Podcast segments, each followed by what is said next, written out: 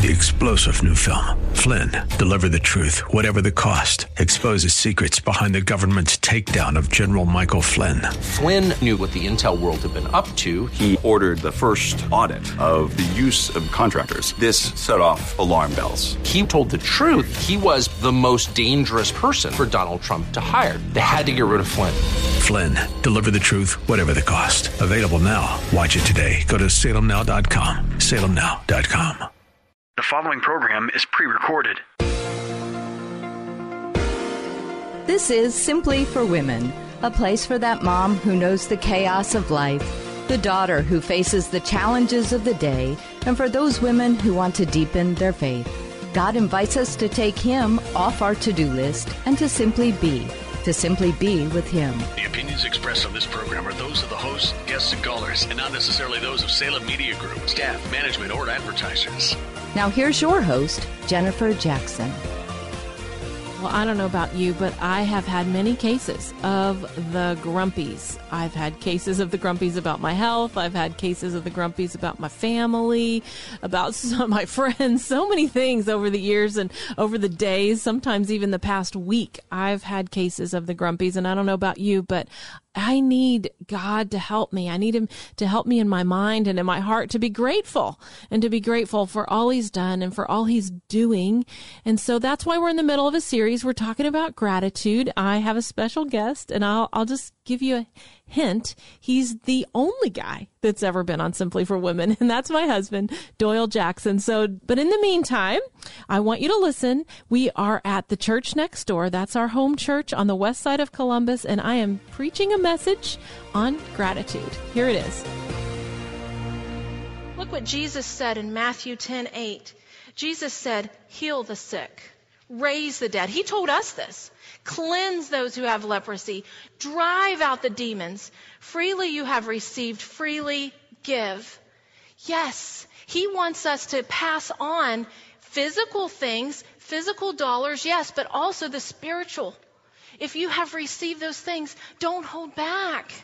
That, you know, that is our Jesus. So, you know, people say, do you really believe the Bible? You really believe that literally? Yes, I do. That is, that is our Jesus.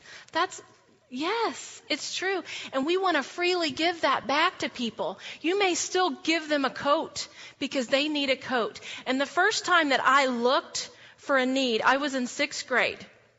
I lived in Indianapolis, Indiana, inner city school. This school was scary to me. I didn't like being there. It was a really tough year. And it was the year of the blizzard.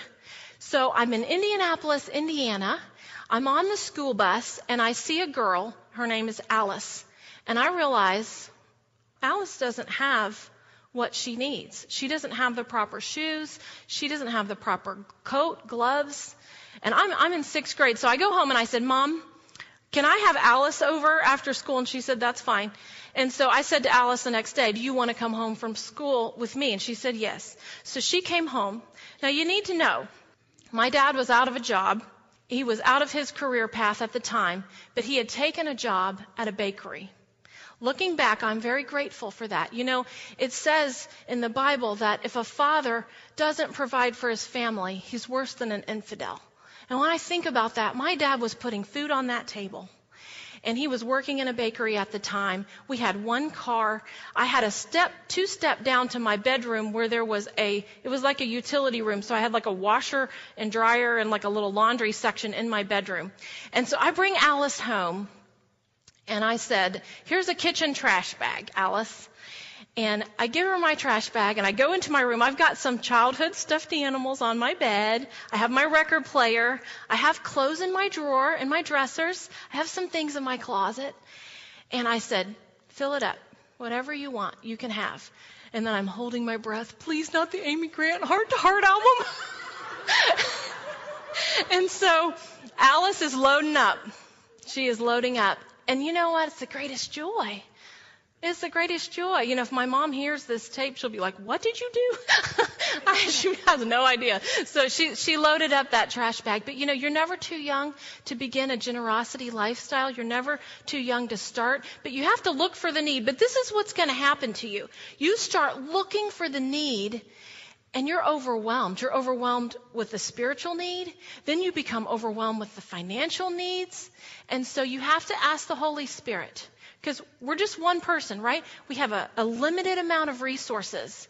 So this is really important. You have to say, Holy Spirit, come because I can only fill so many needs. You have been good to me, but what do you want me to do? How do you want me to give? And that is critical. Or you could, you could end up being a, not a good steward because you don't know where to meet the need. So ask the Holy Spirit and say, Holy Spirit, show me how you want me to be generous today. The next thing is to stretch. Well, you, you know, you can give all kinds of things. You can give furniture, you can give appliances, you can give clothes, you can give food. There are so many physical ways if we start looking and asking that we can give. But I want you to really be challenged today to stretch. At some point in your lifestyle of generosity, you have to stretch yourself. You have to give until it hurts. Because you, did you realize that if you have a combined family income of thirty-three thousand to forty-five thousand dollars, I'm talking both people combined family income, that you are in the top one percent of wealth in the world? That is amazing when you think about that. So we have to choose at some point to stretch. It says in 2 Corinthians, remember those who sow sparingly reap sparingly, but those who sow generously reap generously. Now, are you giving to get? No, that's not what, but you're stretching. You're saying, God, I want to stretch because I've asked the Holy Spirit. You know, I can't wait. I can't wait this year to see how God wants to stretch my life. I can't wait to see how He wants me to give. You know, it just keeps going. And every year is different, but every year He will challenge you to stretch we have someone on our staff. Her name is Kimberly Davis. She's a pastor here. Lots of pastoral care. I don't know if you've met her, but 20 years ago, she stretched. 20 years ago, she was a stay at home mom with young children, and she chose to invite the leadership of this church to her home on Wednesday night. So on Wednesday night, the leadership, the, pa- the former pastor, they would come and they would pray and they would plan and they would fellowship and, and they would have a dinner at Kimberly's home. She had $37 a week for her food budget at that time. And she chose her meat to be for the Wednesday night meal. And she made either a meatloaf or a roast or a chicken and noodles. And that was their big thing. And so that was Wednesday night. So then Thursday night, she would get a leftover meal out of that for the family.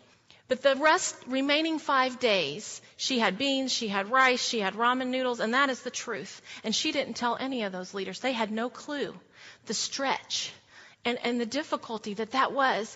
And she had no clue that one day she would have the privilege of pastoring you all, of serving you and praying for you and blessing you.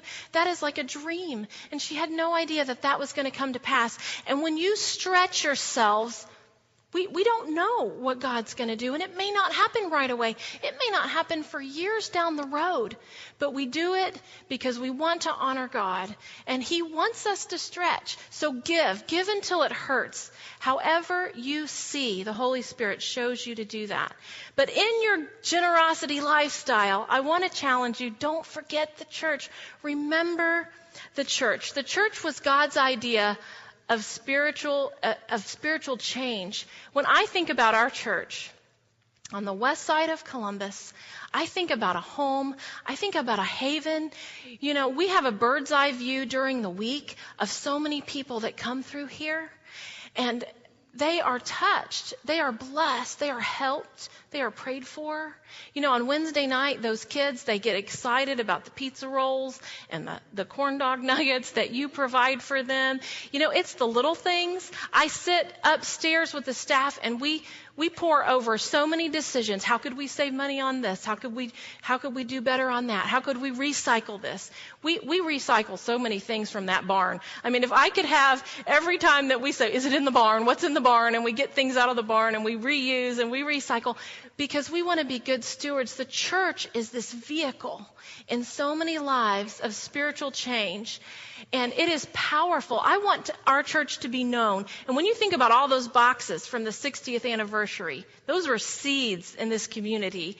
We want to be known as, wow, those are God people. Those are generous people. They will help you. They will pray with you in a car accident. They, they will drive a demon from your life. That's those people on that place on the west side of town over there. I want to be known. I want us to be known for that. Generous people. And I, I learned a huge lesson about the church when I was in Africa. Three years ago, we went to Africa and we wanted to see the place that you all gave to the orphanage. And when we arrived there, um, one of the last days, the bishop wanted to take us to three uh, churches, and, and we helped those churches. And these were out in the bush. And on the way to the churches, you're on this highway. You can see Mount Kilimanjaro in the background, and you see giraffes along the highway. And you're on this long country ride and it's hot and there's no air conditioning. Oh, and here, but it's so cool because you know how we stop for the geese? They stop for the baboons. And it's so, the baboons are crossing the street. It's so cool. So here you are, you're, you're on your way and we get there and we pack in to this church in Kenya and it's with the Maasai warrior people. They're so cool. And I have a picture. Yeah, yeah, look, they are packing this church out. Are they not beautiful? Uh, they, they were so beautiful. So here we are. I took that picture from the stage. So I'm up on the stage looking out and I'm sitting next to the bishop. Our church gave for part of the roof. Can you see the light coming in? There's no back wall, and the roof is only a third. And then, yeah. So we gave another third for the 10. And I said to the bishop, I leaned over and I said, okay, well, we need to finish the back wall. We want to get some money for the rest of the roof. We need some cushions. We need some curtains. You know, I'm decorating. and uh, I have this whole plan laid out. We need to give them everything. You know, a new floor. What do we, what do we need here? We, let's get this place going. And the bishop says to me, no. And I, okay, well, whatever. You know, I was just decorating. And uh, so we go back outside after the meeting was over, and he, he pulls me aside and he says, Jennifer, let me explain something to you. He said, You can't take their joy. He said, They're excited that you all gave another third of that roof, but this is their church. They, they love this church. They're, they did this. They're, they're making a place of hope in the middle of the Maasai people, in the middle of nowhere. And you, you can't take that. They want to give for that. And so, yes, we helped them, but that's their joy. That's their generosity. And I was like, wow. And then he showed me, he said, I want to show you a, very special grandma. And I have a picture of this grandma right here on the left. Is she beautiful? This grandma, she, he said, she's the one who gave the land for all three churches. And he said, This grandma will be with us all day long. She's going to ride with the pastor on the motorcycle. And so. so I have another, here she is, she's on the front. And she was, this woman, she stuck with us all day long, and he said she does this every weekend. So the pastor goes to all three churches, and grandma rides with him on the motorcycle because she wants to see what's happening on the land that she gave so generously. Three star general Michael J. Flynn, head of the Pentagon Intelligence Agency, knew all the government's dirty secrets. He was one of the most respected generals in the military. Flynn knew what the intel world had been up to, he understood its funding. He ordered the first audit of the use of contractors. This set off alarm bells.